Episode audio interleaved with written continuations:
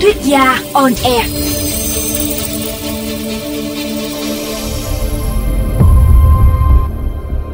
Xin chào các bạn thính giả của VOV Giao thông.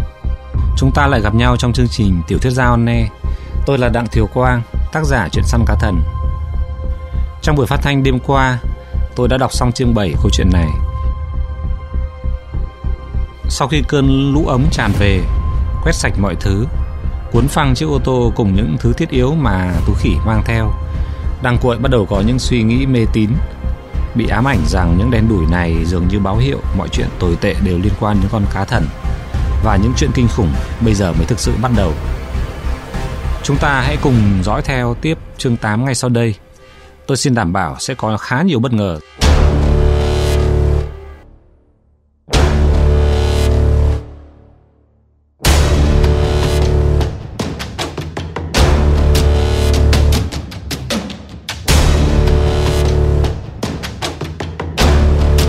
Chương 8 Những chuyện tồi tệ bắt đầu.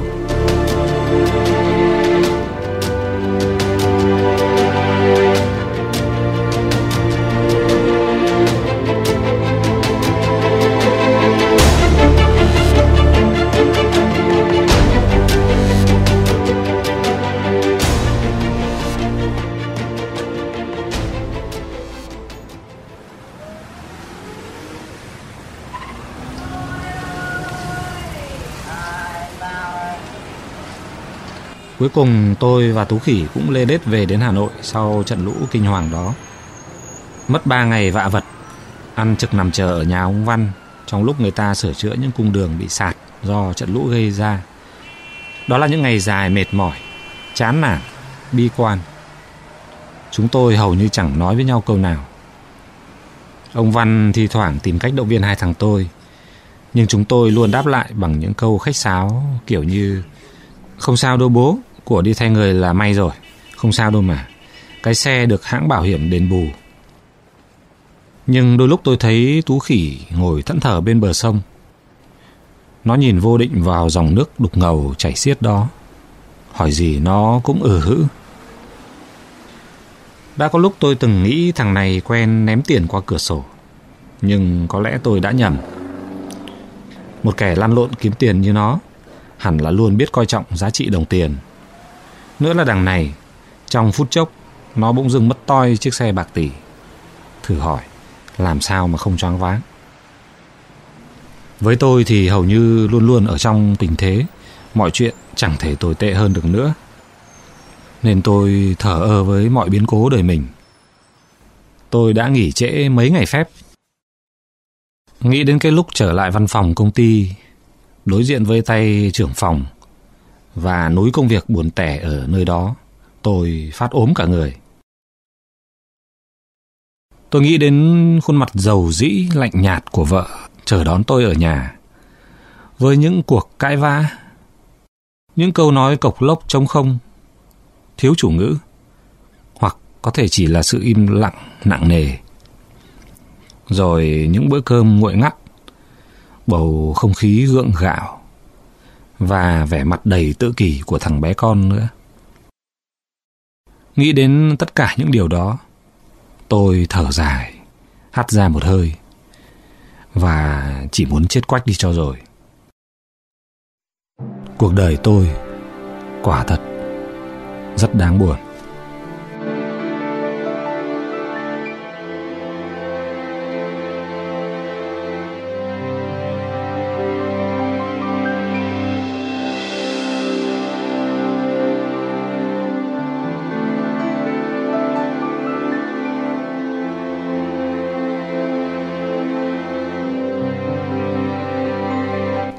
Thế rồi cũng đến lúc phải quay về Người ta đã sửa xong đường.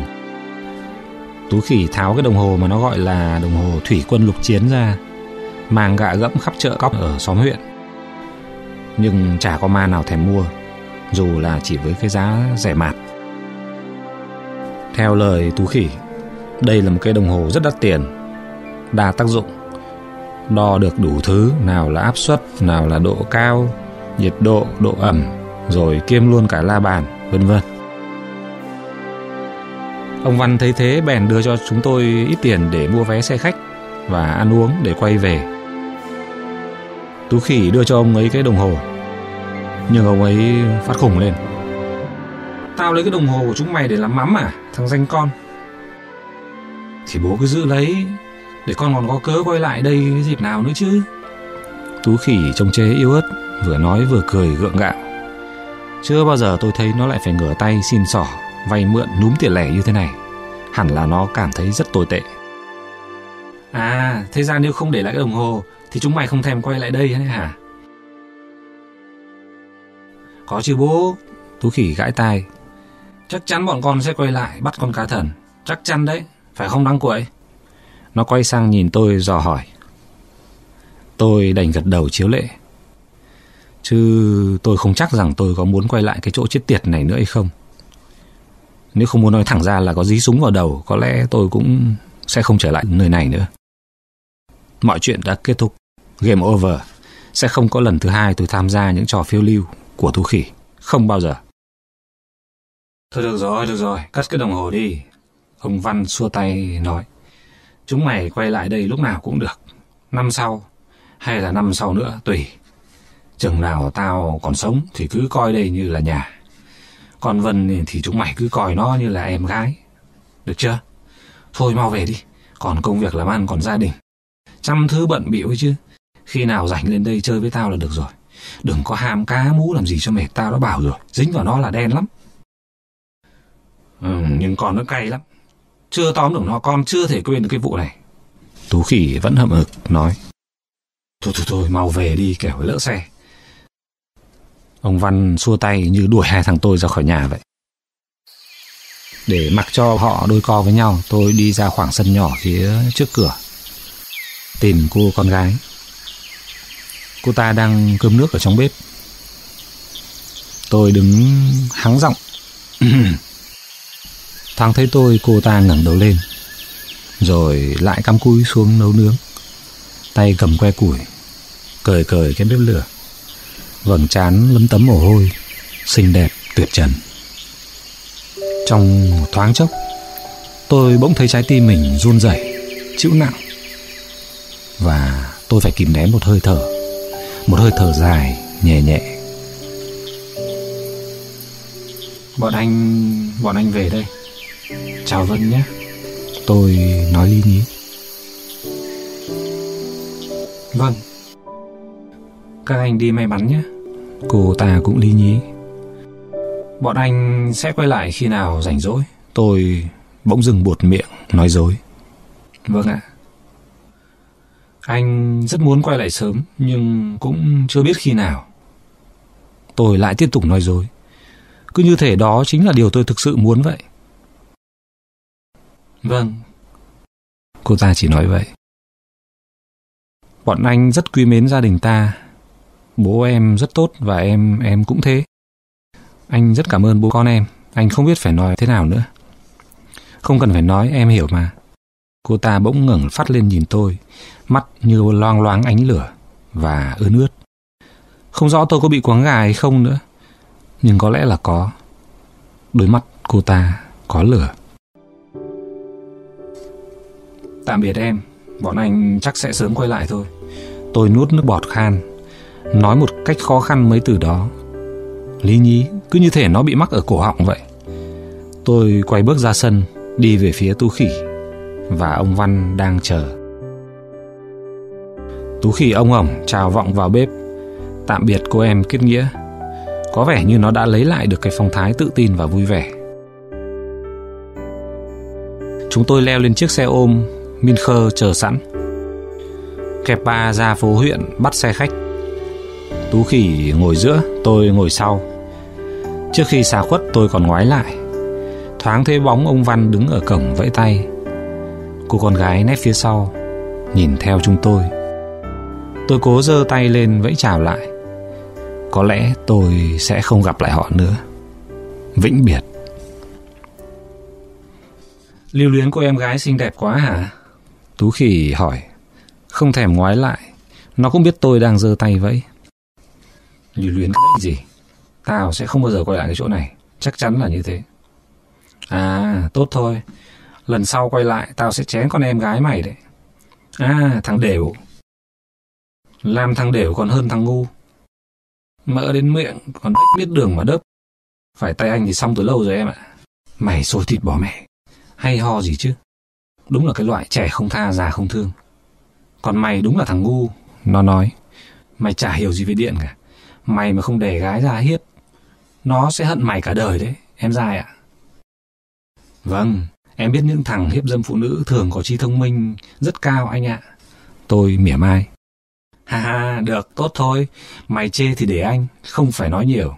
Tú khỉ cười ha ha. Được rồi, được rồi, thằng ôn vật ngậm mồm lại. Tôi cáu, văng cả nước bọt vào mặt tao rồi đây này. Từ đó đến lúc lên xe khách, cho đến lúc về Hà Nội, tôi hầu như không nói với Tú khỉ câu nào. Bởi tôi chỉ thấy lòng chịu nặng, còn chán nản hơn cả lúc bắt đầu chuyến đi. Phần tệ nhất của câu chuyện, bây giờ mới bắt đầu.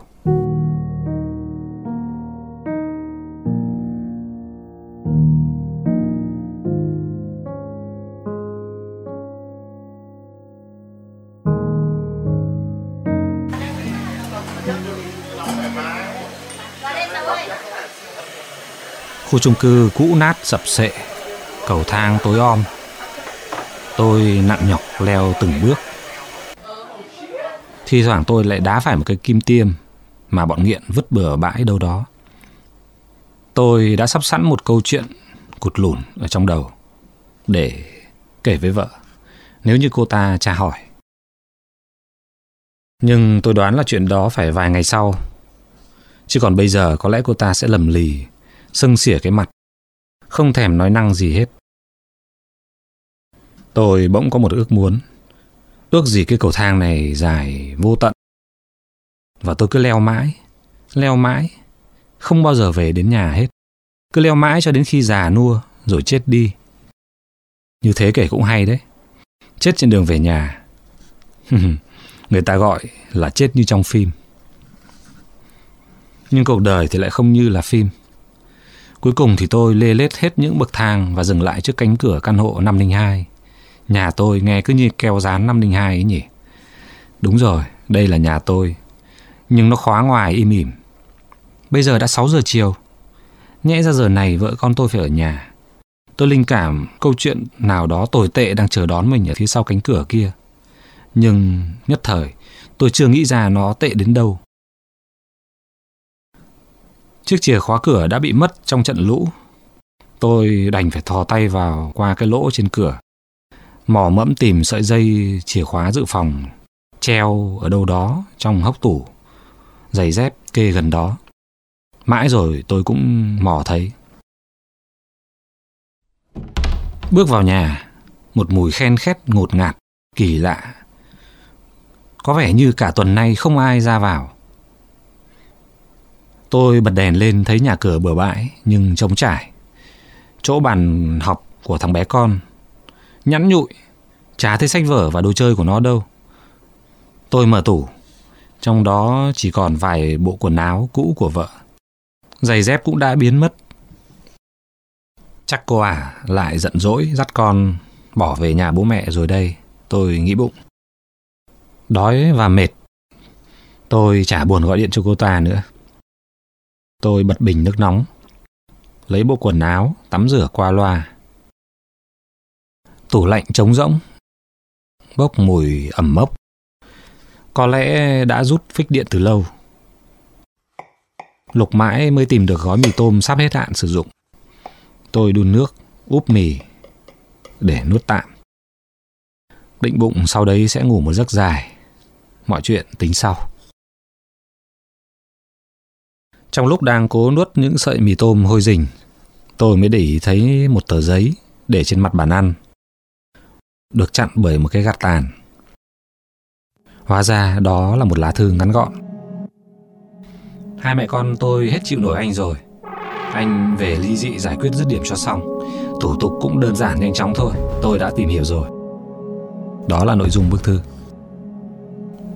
Dù sao, sau đó tôi cũng đã nuốt hết bát mì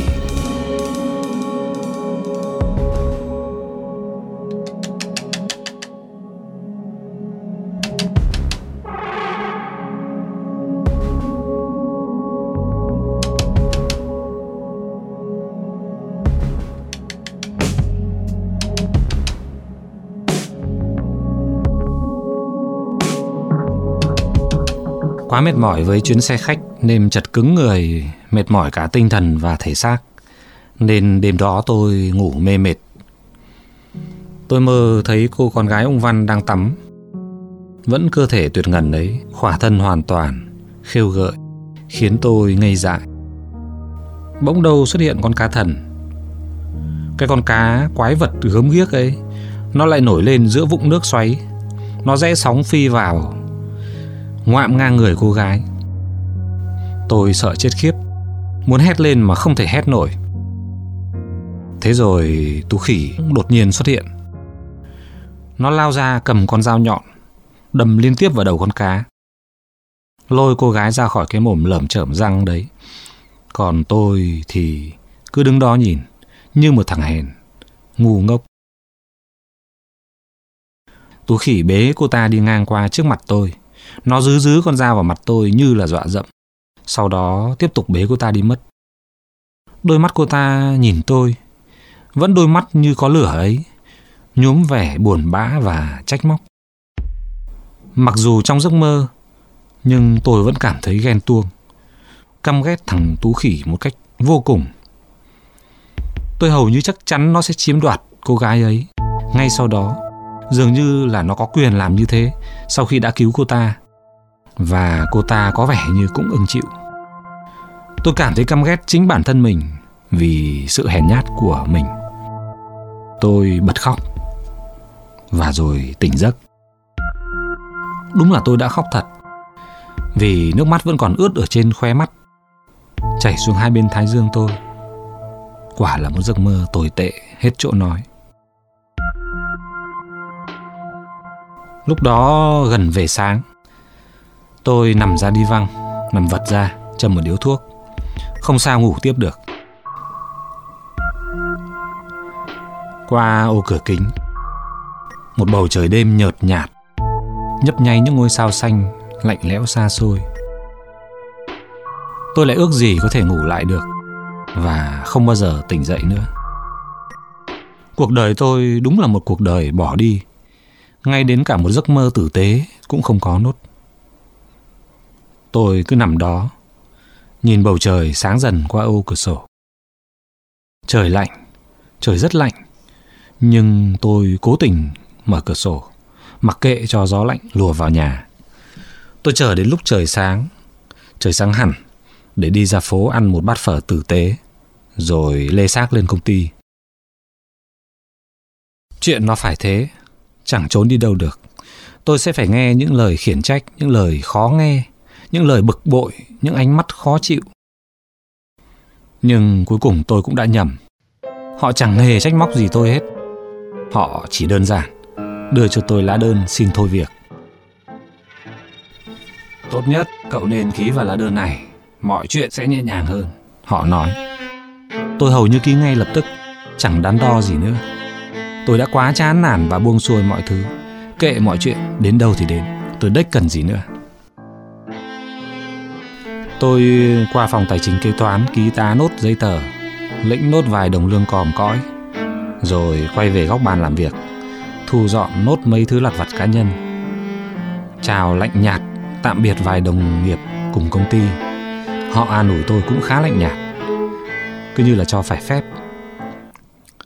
Cho đến lúc này, tôi đã quên hầu hết tên họ và cũng chẳng nhớ nổi khuôn mặt họ như thế nào nữa. Trong khi tôi đang thu dọn đồ đạc, chuông điện thoại bàn lại reo. Tú khỉ gọi điện. Nó hẹn tôi ra quán cà phê quen thuộc gần đó.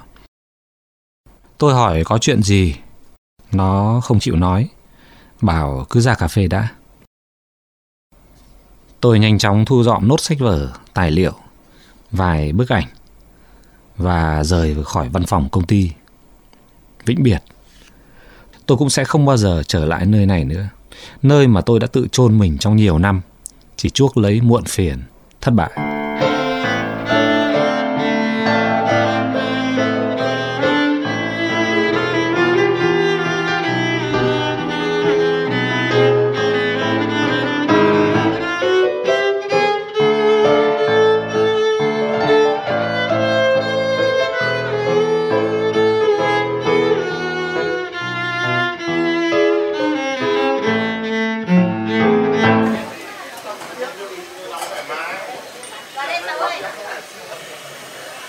Khi tôi đến quán cà phê, thấy Tú Khỉ đã ngồi đấy chờ sẵn từ lúc nào. Nó đang xăm soi gì đó trên chiếc laptop mang theo.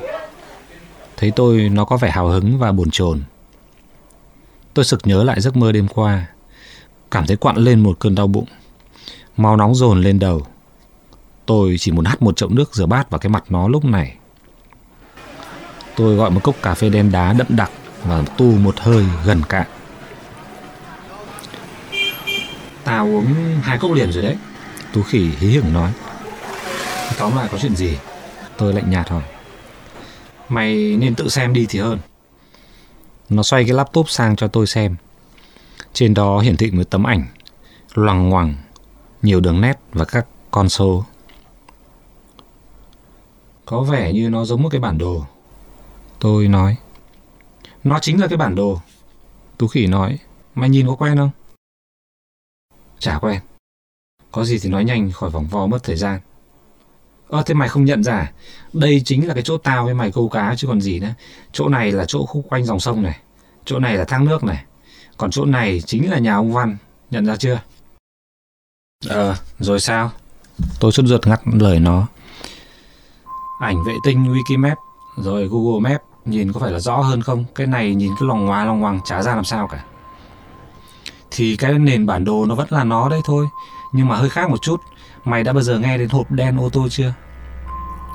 Có, nghe qua rồi. Rồi sao? Trên xe tao có lắp hộp đen, định vị GPS. Tú khỉ trịnh trọng tuyên bố. À, vậy là chuyện về cái xe hả? Tôi bĩu môi. Mày cứ từ từ, chưa hết đâu em ạ, để anh nói cho mà nghe đã chứ. Kiếp chưa gì đã làm anh mất hứng. Tú khỉ cau có chửi thề. Được rồi, thế tóm lại là tìm thấy cái xe chứ gì.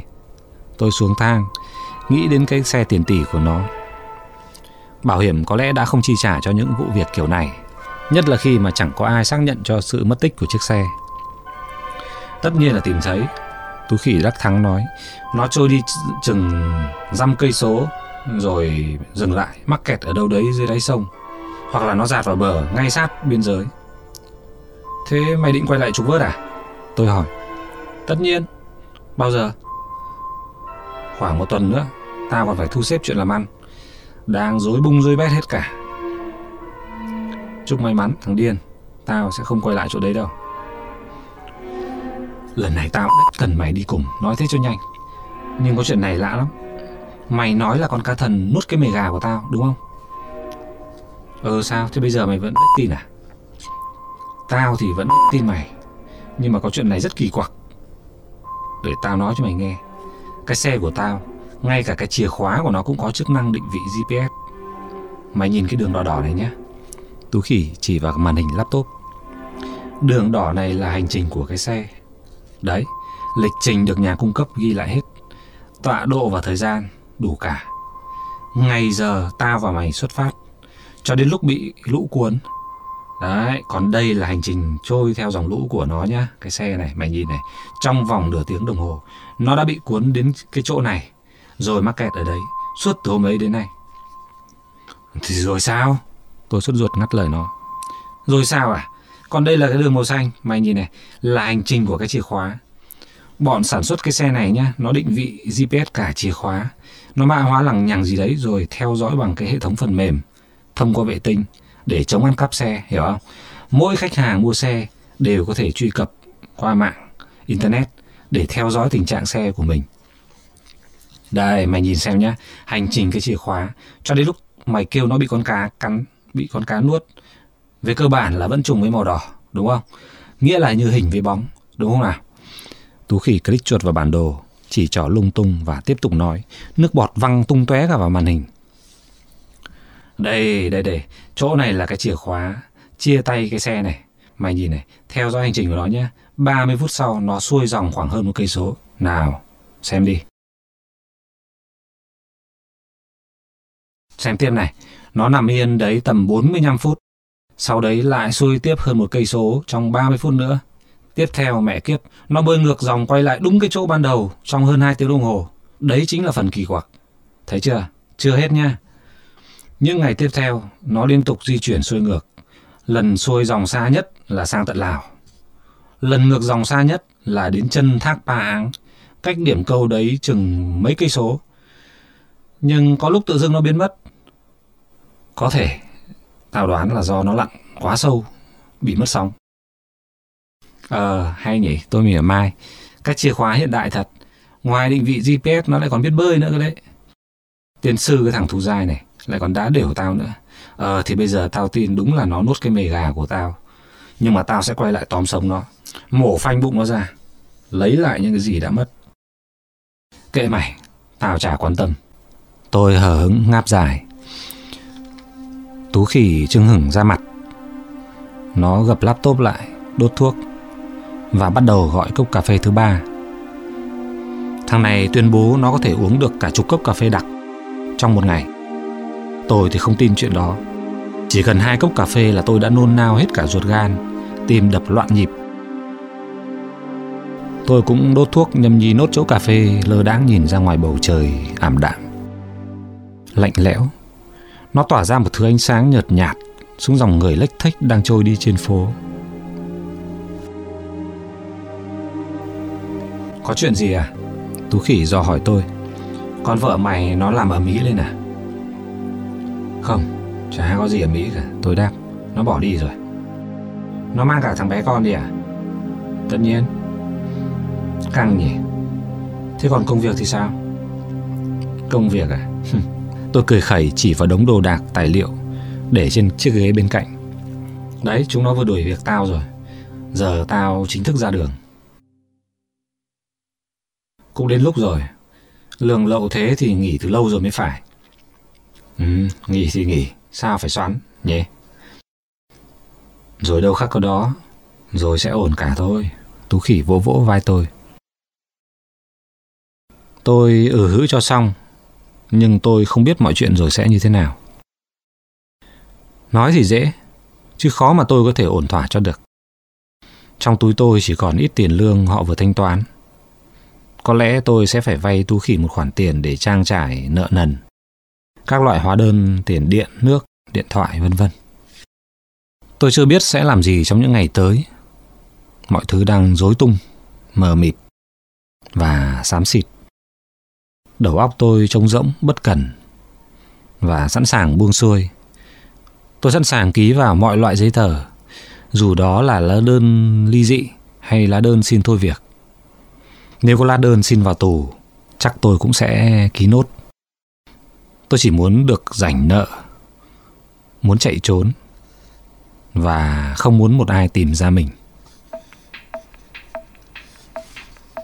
Đêm qua tao có một giấc mơ mẹ. Tú khỉ nói. Thế à? Tôi đáp. Cay đắng nhớ lại cơn ác mộng của mình. Tao mơ... Tao mơ thấy con cá đấy đấy. Tú khỉ nói Chính là con cá đấy Mặc dù tao chưa từng nhìn thấy nó Nhưng tao chắc chắn là nó. Con cá thần đấy. Ừ Tôi ậm ừ cho xong. Mắt vẫn thở ơ nhìn ra dòng người trôi trên phố. Tao còn mơ thấy em Vân nữa cơ. Tú khỉ tiếp tục nói. Em ấy hí, Em ấy đang tắm tiên bên bờ sông nữa nhé Ờ Tôi vẫn uể oải. Ôi hàng họ em ấy ngon thôi rồi. Hí hí em ấy ngon thì ai cũng thấy cả. Tôi cười khẩy. Ờ được rồi để tao kể tiếp cho mà nghe. Em ấy đang tắm thì con cá phi vào định ăn thịt em ấy. Còn mày thì đứng đực mặt ra nhìn. Thế nên tao phải xông ra cứu em nó. Hả? Tôi há hốc miệng Quay phát lại nhìn nó. Sao lại như thế được? Sao lại không? Tú khỉ nhăn nhở. Mày lúc ếch nào chả nhát chết. À không, trừ những lúc mày quá ngu. Ngu đến nỗi quên cả sợ chết. Như cái hôm mày bơi xuồng ra vực nước ấy không thể như vậy được. Tôi nói, mày cứu em ấy như thế nào? Thì tao bơi ra, rút dao, đâm chết con cái rồi bế em lên bờ. Ôi, da thịt em ấy cứ gọi là hí hí, nghĩ lại vẫn thấy sướng tê dại. Không thể như thế được, tôi kêu lên, rồi sao nữa? Sao lại không chứ? Kể ra thì cũng hơi phũ với mày thật. Nhưng tao mơ tao đưa em ấy vào rừng rồi thịt em ấy ngay tại chỗ. Ôi, em ấy ngọt thịt thôi rồi nhá, hí hí. Thế còn tao thì sao? Tôi hỏi giọng run run. Toàn bộ gai ốc trong người tôi nổi lên từ lúc nào. Mày ấy à? Tú khỉ bĩu môi, mày sợ chết khiếp đứng một góc. Sau đấy mày lại còn định dở cái trò ghen tuông ra nữa cơ.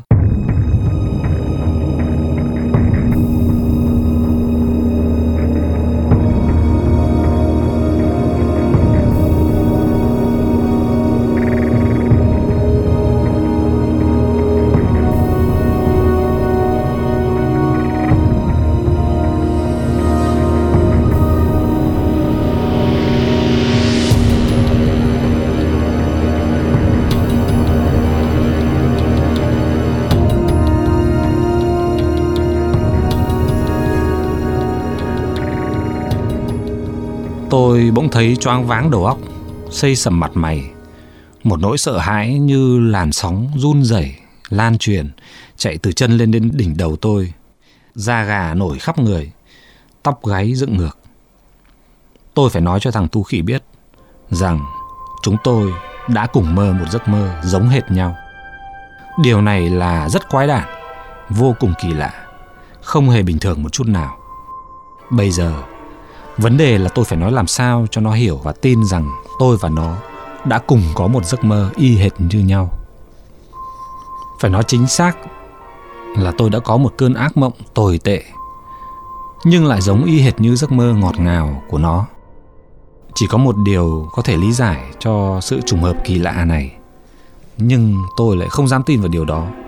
Thậm chí mới chỉ nghĩ đến thôi, tôi đã nổi hết cả gai ốc. Tôi là một kẻ vô thần, chưa từng tin vào ma quỷ, thánh thần. Nhưng hình như tôi đã bắt đầu buộc phải tin rằng con cá này, con quái vật này, nó là một con vật không hề bình thường. Dường như bằng cách nào đó nó có thể tác động đến tinh thần, đến suy nghĩ của tôi và Tú Khỉ, rồi chia rẽ chúng tôi, ngay cả trong những giấc mơ. Nếu vậy, nó chính là ma quỷ.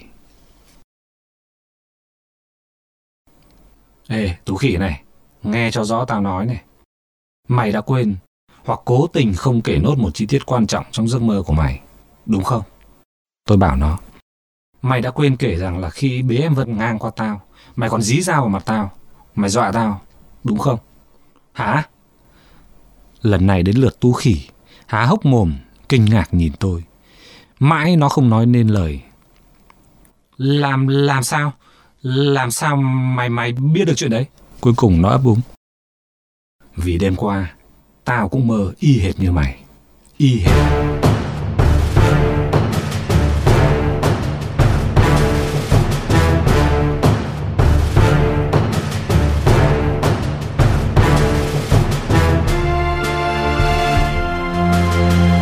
Trên đây là toàn bộ chương 8 tiểu thuyết săn ca thần.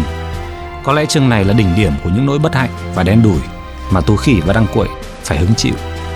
Nhưng tôi xin hứa với các bạn là mọi chuyện sắp tới sẽ còn kinh khủng gấp nhiều lần. Mời các bạn đón nghe phần tiếp theo vào đêm mai. Tiểu thuyết gia hôm được phát sóng vào 0 giờ đến 0 giờ 30 mỗi đêm trên sóng FM 91 MHz và thính giả có thể nghe lại hoặc tải bản audio trên website vovgiao thông.vn. E. Tôi là Đặng Thiều Quang, tác giả truyện Săn Ca Thần. Xin chào và hẹn gặp lại các bạn trong chương trình đêm mai.